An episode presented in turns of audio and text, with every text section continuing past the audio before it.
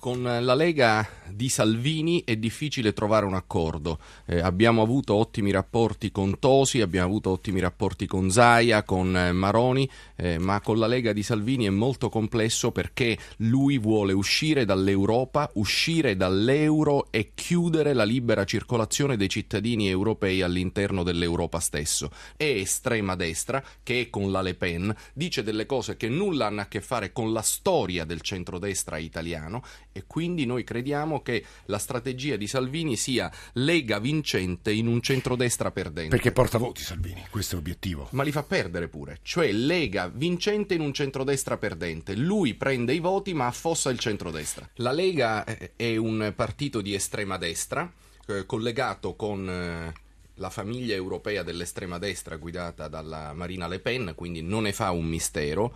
L'Europa a noi, così come non piace, la vogliamo cambiare ma è da pazzi pensare di uscire dall'Europa.